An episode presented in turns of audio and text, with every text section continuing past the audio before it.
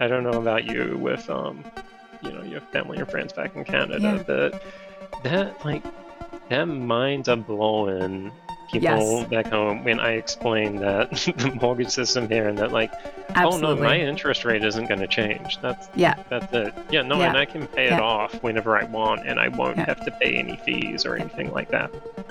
Welcome back to part two of our mini series about the state of the international housing market and investor activity.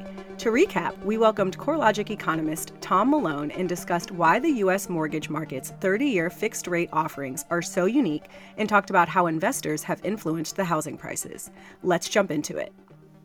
Yeah, so advantages, yeah, definitely, definitely for the owners. Like, Mm-hmm. you know, just reveal preferences. Most people get 30 year fixed rate Yeah. mortgages. So Yeah. people clearly like it. Um, Potentially, you could say advantages to the mortgage brokers as well, like them, them giving out mortgages is a much lower risk industry here. Mhm. You you buy it, you sell it on to someone else, and collect the fee, as opposed to bearing the risk yourself. So Yeah. potentially they'd like it. Um, the disadvantages of it is that it concent it potentially concentrates risk into sort of a focal point, like it's hmm thinking back to the the noughts and the, the housing crisis back in the Mhm. 2000s. Yeah. It would be difficult to envision that unfolding the same way if there wasn't securitization. Sure. Yeah. Yeah.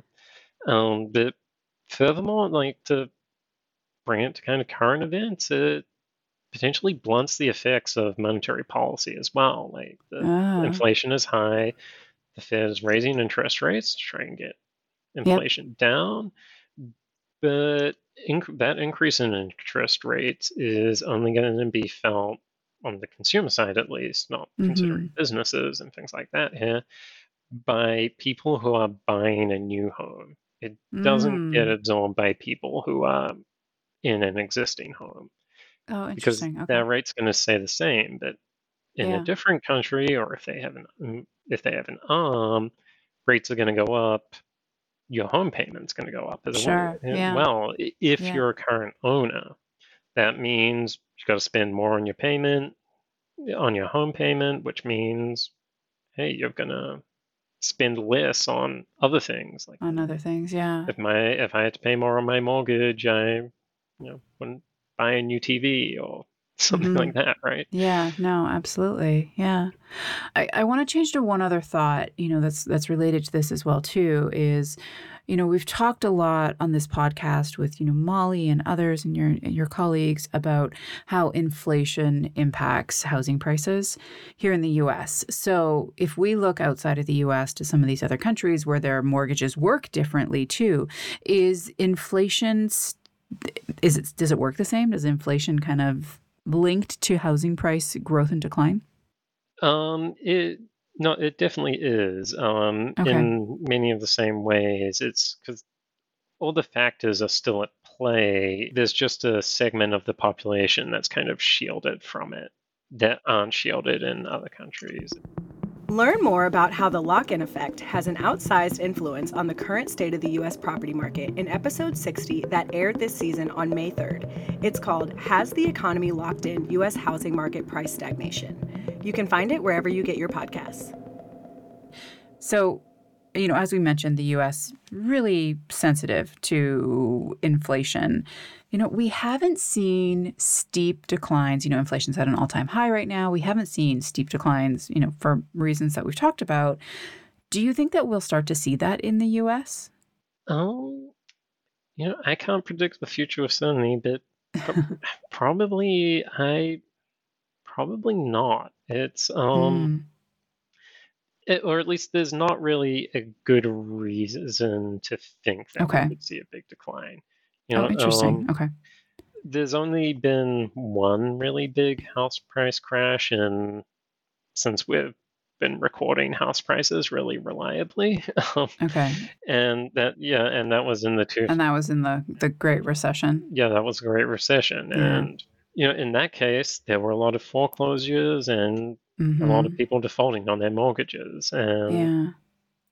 forcing a lot of sales. But in this circumstance, people, most people can afford their mortgage and are pretty comfortable in their home and yeah there's there's no need to for there's no factor that's forcing a bunch of sales and right without that there's not much of a reason to think that there's going to be a steep decline and so it can also it, like it could happen but we just the you need to identify kind of a source for that to happen Sure. and Yeah. it's hard to see exactly what that source is right now um, when people seem to be where um, you know lending standards have been improved people sure are pretty yeah able to afford their homes Yeah. Is there any specific markets where we're seeing any trends, whether it be like increases or big declines or, you know, potential areas where people are defaulting on their mortgages? Are there are there cities I know, you know, specifically I think of the Bay Area. I recently moved out of the Bay Area. Um, that's a market that's always had skyrocketed house prices. It still does. I've seen, you know, some areas have seen a little bit of a decline for those that live there, it doesn't feel like a decline because it's still really high. But yeah, are there are there areas that that we're seeing specifically? Yeah, there's been, well, it's kind of interesting. We've seen some decline, we've seen some declines in some of the big pandemic increase areas, like, Yeah. you know, uh, the Mountain West cities, like Boise, for instance. Mhm, yeah. Um, that was one that got a lot of press for booming, and during the during the pandemic, it, prices have declined there quite a bit. Um, prices have declined in Phoenix quite a bit. You know, prices have Yeah. declined. Prices have declined on the West Coast. But it's um, it's interesting because it's kind of uh, it, it's a bit of a waterfall effect. I Mhm, think actually. mhm. Um, you know, prices started to decrease a bit in January, and Of when that- 2023. yeah, in January Okay. 2023. And when that started happening, it was mostly in the most expensive West Coast Mhm. markets. hmm Then it sort of started to. I bought one of those houses. Oh, where did you move from, by the way? yeah, I, I moved from the San Francisco Bay area to the San Diego area. So Oh, Yeah, okay. Yeah. yeah, so- yeah. And the house we ended up buying, um, we saw this house months before, and it was significantly more expensive than it was listed at when because it was still on the market when we bought it. So, yeah, we Hmm. we took advantage of that price decline that happened.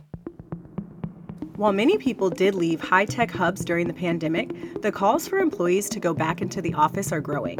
The result is that high paying tech job centers keep attracting first time homebuyers.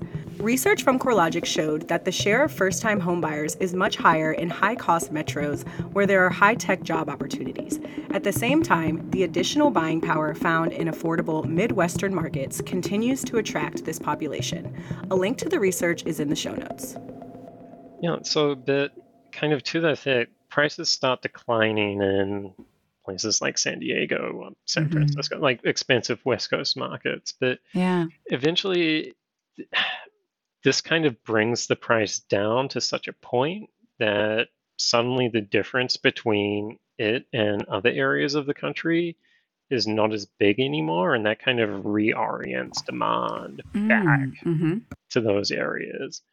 And then that means that demand starts moving back to those areas. That means it's moving away from the cheaper areas.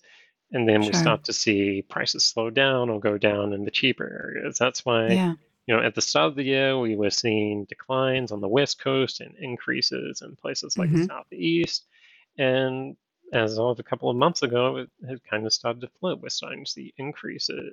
We saw Yeah. some increases on the West Coast. Um, and prices starting to slow down in the Florida kind of areas. Interesting. Is that seasonal or is that is it a fact of like people moving out of high tech centers moving to more affordable locations because they now are working remote or is it just you know it ebbs and flows? Is there a reason Yeah, behind it's that? kind of it's kind of like the national cycle expressing itself with different timing across the country. So like Okay. you think of it like let's say interest rates are a national factor, right? Yeah. Because as we mentioned before, your mortgage is going to get bought by the same GSEs no matter where you buy in the country. Right.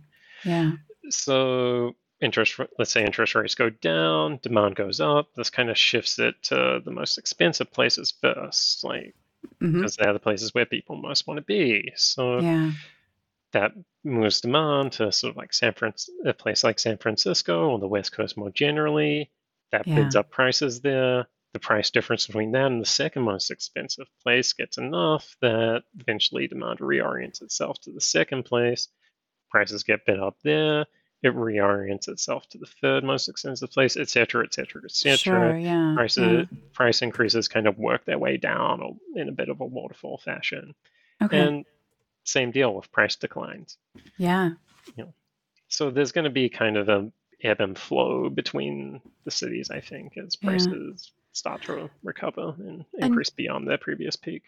Yeah, and is is it similar to when we think of, you know, outside of the US, some other, you know, global metros like Auckland and others, are we seeing kind of a similar sort of trend? Um, well, Auckland's still going down. um, Mm. yeah, it's it, it's really there's the mortgages are kind of it's the mortgage factor kind of at Yeah. play in Auckland. Like, um, my mother sold her house in December 2021, so Okay. we're sort of uh, right at or right close to the peak. Kind of the uh, peak. Yeah. yeah. Um, the person who bought that home had a mortgage. Um, that mortgage was really low at the time of buying. Mhm. That mortgage is probably not so low now, assuming they picked two years, as Mhm. that very it's probably gone up a few percent Yeah. in terms of the payment. So in a lot of cases, that means that people might not be able to make that payments anymore, and Sure. Yeah. they have to sell. Prices decline in turn. Right. Right. Yeah. Interesting. and, and that dynamic hasn't really stopped in Auckland yet. Before we finish this episode, let's take a break and talk about what's happening with natural disasters. CoreLogic's Hazard HQ Command Central reports on natural catastrophes and extreme weather events across the world. A link to their coverage is in the show notes. Hurricane season continued strong through the end of October, particularly in the Pacific. On October 5th, Typhoon Koinu, Typhoon Jenny in the Philippines, made landfall over southern Taiwan. During the storm, a historic wind gust of 213 miles per hour, or 342 kilometers an hour, swept over Orchid Island, nearly 50 miles east of southern Taiwan. On the U.S. side of the Pacific, Hurricane Otis made landfall in the greater Acapulco area in Mexico. The intensification of the storm surprised meteorologists. In a 24 hour period, it increased to a Category 5 hurricane, becoming the strongest tropical cyclone on record to affect the Mexican state of Guerrero. Before we finish our episode, though, we wanted our listeners to know about an upcoming event in January where they can meet some of our experts, including Maiclaire, in person. I'm Garrett Gray, and I'm standing here at the Fairmont in Austin, and I can't wait to see you at Interconnect 2024. Interconnect is where the insurance restoration industry comes together to solve tomorrow's problems today. So come on down to Austin, make sure you have a seat at the table because we need your voice. There's not one group or company that can tackle these problems alone. It's all of us coming together to focus on the lives beyond the buildings. Register today, and I'll see you in Austin. Okay, I know you don't have a crystal ball and you can't make any predictions, Thom, but you know, anything, you know, the US globally that we may know or what we can expect to see from home prices in the next few months, is it going to continue just as as it is or are we going to see anything kind of dramatically change in the next few months? Um, probably a lot of nothing in the next few Mm. months. Um, that in that pri- prices will probably keep going up a bit, but okay. And it, this is all assuming it's a, it seems a pretty reasonable assumption that interest rates are going to stay really high Mhm. for quite a while. Where they are for quite a Yeah. while. Yeah. So as long as that's the case, there's not going to be that much demand. There's going to be people still trying to stay in their home. It's, there's going to be a disincentive for people to move out of their homes because they'll have to Okay. give up their low interest rate. Yeah. And that means fewer buyers, but in turn also fewer sellers. And that means that the it's harder for a buyer to find kind of their match with fewer homes on the market. Yeah.